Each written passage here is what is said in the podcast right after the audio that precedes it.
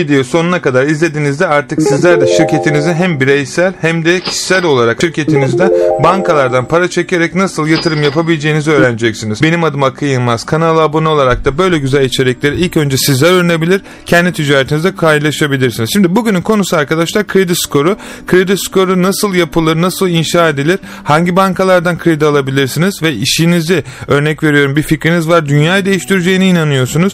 Bu fikri nasıl para bulup, eğer yatırımcınız yoksa bu paraları nasıl bankalardan alıp şirketinize ya da kişisel bilgilerinize yatırarak nasıl büyük bir hale getirirsiniz, bunu anlatacağım. Altını çizerek bu videoda öğrendiğim her şey kendi kişisel tecrübemden öğrenilmiş bir şeydir. Bu işlemleri yapmak için lütfen uzman bir avukat ya da muhasebeciyle işlem yaptığınıza emin olun. Ayrıca Instagram'dan Okyanusia Kinyılmaz yazarak da bana ulaşabilir, muhasebeci bilgilerine ulaşabilirsiniz arkadaşlar. Sizlerle paylaşmaktan mutluluk duyacağım.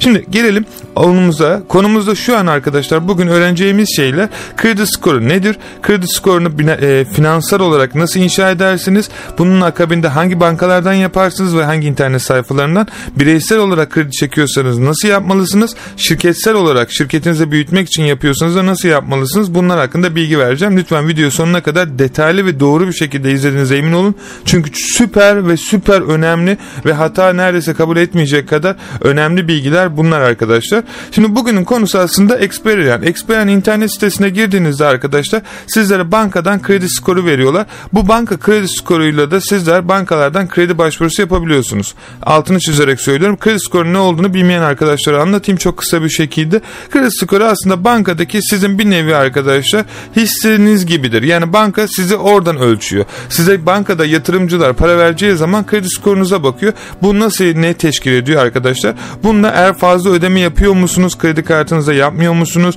Bununla beraber de sisteme girerken ödemeleriniz zamanında mı yapıyor? İşlemleriniz ve geliriniz ne kadar geç sıklık ödeme yapıyorsunuz? Kartı ne kadar aktif kullanıyorsunuz?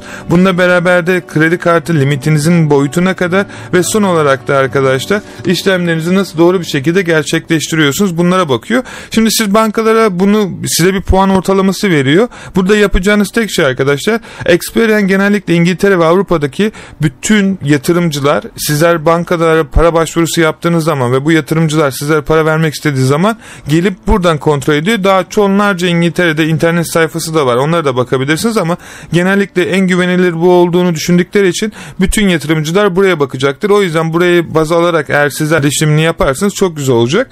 Şimdi buraya geleceksiniz.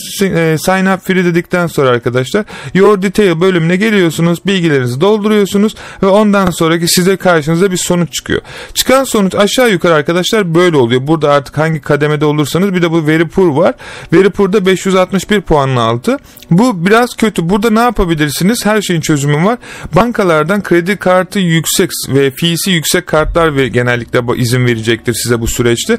Bu kartları alarak kredi skorunuzu inşa edebilirsiniz. PUR 561 ile 720 arası, Fair 721 ile 880 arası, Good 881 ile 960 arası, Excellent da 961 ile 999 arası. Burada ne fark? Hani bunlar ne demek istiyor aslında arkadaşlar? Bu. Diyelim ki benim kredi skorum 750 ve ben bankaya kredide başvuruyorum. Bankadan 20.000 sterlin para istiyorum. Banka bana diyor ki senin kredi skorun güzel, biz bunu kabul ettik ve şu anki pozisyonda sana biraz kredisi yüksek bir kredi verebiliriz. Yani ne demek bu? 20.000 sterlinlik başvuru yapıyorum ve bana diyor ki sen geri ödemesini 22.000 sterlinlik yapacaksın diyor. Hani araya 2.000 pound para koyuyor. Fakat benim kredi skorum 960 ya da 961 diyelim ve ben 20.000'lik skora yine başvurdum, kredi kartına ya da banka loan'una. Banka bana diyor ki süper, 20.000 verelim, sen de bize ekstra 200 pound daha öde 12 ayın sonunda ya da 24 ayın sonunda. Tabii bazen fiilleri değişiyor süreye göre ama aradaki farkı gördünüz. Birinde 2.000 pound geri öderken birinde 200 pound ödüyoruz. O yüzden kredi kartı skoru çok çok çok önemli.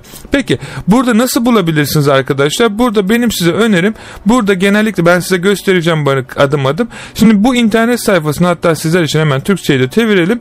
Bu İngiltere üzerinden başvuracak alacaksınız arkadaşlar? 1000 ile 2000 pound arası. Diyelim ki eğitim alacaksınız, diyelim ki şirket kuracaksınız, diyelim ki yatırım yapacaksınız ve ekstra Amazon'dan, Alibaba'dan, Türkiye'den mal alacaksınız. Burada arkadaşlar bazı bankalar sizlere bazı kredi oranında formlar ve krediler veriyor. Ben bunu İngilizceden Türkçe'ye tekrar çevireyim arkadaşlar. Türkçeden İngilizceye pardon. Çünkü bankaların adları bozuluyor. Öyle olduğu zaman da hangi bankayla yapacağınızı göremezsiniz. Burada Bank of Ireland, AA ve diğer bankalarla işlem yapabiliyorsunuz. Size rate'leri de gösteriyor. En uygun alabileceğiniz arkadaşlar 2000 ile 3000 pound arasındakinde burada bazı bankalar olduğunu görüyorsunuz. Yine Bank of Ireland burada gözüküyor 13.4 oranında. Tabii ki tekrar diyorum, bunlar sizin kredi skorunuza göre değişiyor çoğu arkadaşlar ama bunlar minimum olarak gösterilen. Diyelim ki 3000 pound ile 5000 pound arası bir işlem yapacaksınız. Özellikle Ankara Anlaşması'yla geldiyseniz İngiltere'ye belki işinize yarayacaktır ticaretinizi büyütebilmek için. Çünkü bir bilgi vermek istiyorum. Aslında bu benim olarak tecrübe edindiğim bir şey. Arkadaşlar borç paranın vergisi olayı durumları var. Bilmiyorum, biliyor musunuz? Çok detaylı bilgisini aktarmak istemiyorum burada. Muhasebecinizle konuşun ama bankadan borç aldığınız ya da borç aldığınız paranın vergilendirme süreci çok farklı. Çok detaylı bilgi vermeyeceğim. Üzgünüm. Ben herhangi bir şekilde muhasebeci ya da bunu söyleme yetkisine sahip olmadığım için. Ama muhasebeciyle konuşursanız zengin insanların neden zengin olduğunu anlarsınız arkadaşlar. Çünkü bankanın borçla giriyorlar. Borça girdikten sonraki vergi ödeme süreci borçlu olduğu için çok farklı oluyor. Çok detaylı bilgi için iyi bir muhasebeciyle görüşebilirsiniz. 5000 ile 7500 pound arası kredi çekeceksiniz arkadaşlar. Sainsbury Bank bence buradaki süre içerisinde iyi ama Nectar kartınızın olması gerekiyor. Diğer bankalara da bakabilirsiniz. Diyelim ki 7500'ü 15000 sterlin, Marks and Spencer, Santander ve diğer bankalar ve diyelim ki 15000 ile 20000 sterlin arası alacaksınız. Post Office, Marks and Spencer ve AA da sizlere veriyor. 20.000 ile 25.000 arasında yine Post Office ve diğer bankalar ve arada 25.000 ve üzeri de başvuracaksınız arkadaşlar. Halifax, Tesco, Sainsbury, aslında Barclays da var. Barclays da veriyor fakat buraya koymamış. Buraya koymamasının sebebi de şu. Burada en avantajlı ve en düşük rate'i olanları gösteriyor ki insanlar burası üzerinden gittiğinde en uygun krediye ulaşsın. Peki varsayalım buradaki senaryoda arkadaşlar ben dedim ki şirketimi yeni kurdum. Yatırım yapacağım. Çok büyük bir şeyler yapacağım. 20.000 pound'a ihtiyacım var ya da 25.000 pound'a. Ben bu parayı alırsam diyelim ki bir ürün satın aldım. 25.000 sterlini ticaretime yatırdım ve benim beklentim business planımda içerisinde 25.000 sterlini 250.000 sterlin yapabilirim. Fakat fikir var, para yok. 25.000 sterlin lazım ve diyelim ki başka bir yerde yaşıyorsunuz ve kimse de size 25.000 sterlin vermek istemiyor.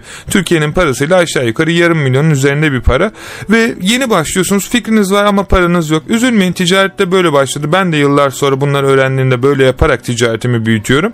Size de tavsiye ederim. Tabii ki uzman bir kişinin yardımı ve desteğiyle arkadaşlar. Şimdi ne yapmanız gerekiyor? Ben diyelim ki burada şu an 25.000 sterlin istiyorum. Şimdi geliyorum. Ben inanıyorum 125.000, 250.000 belki yarım milyon pound bu işten kazanacağım. Çünkü bir ürün buldum ve o üründen 10.000 tane alacağım ve ürünün satışı, bana alışı diyelim ne kadar oluyor? 10 pound'a ürünü satın alacağım ama ürünü kaçı satacağım? Ürünü örnek veriyorum 100 pound'a satacağım.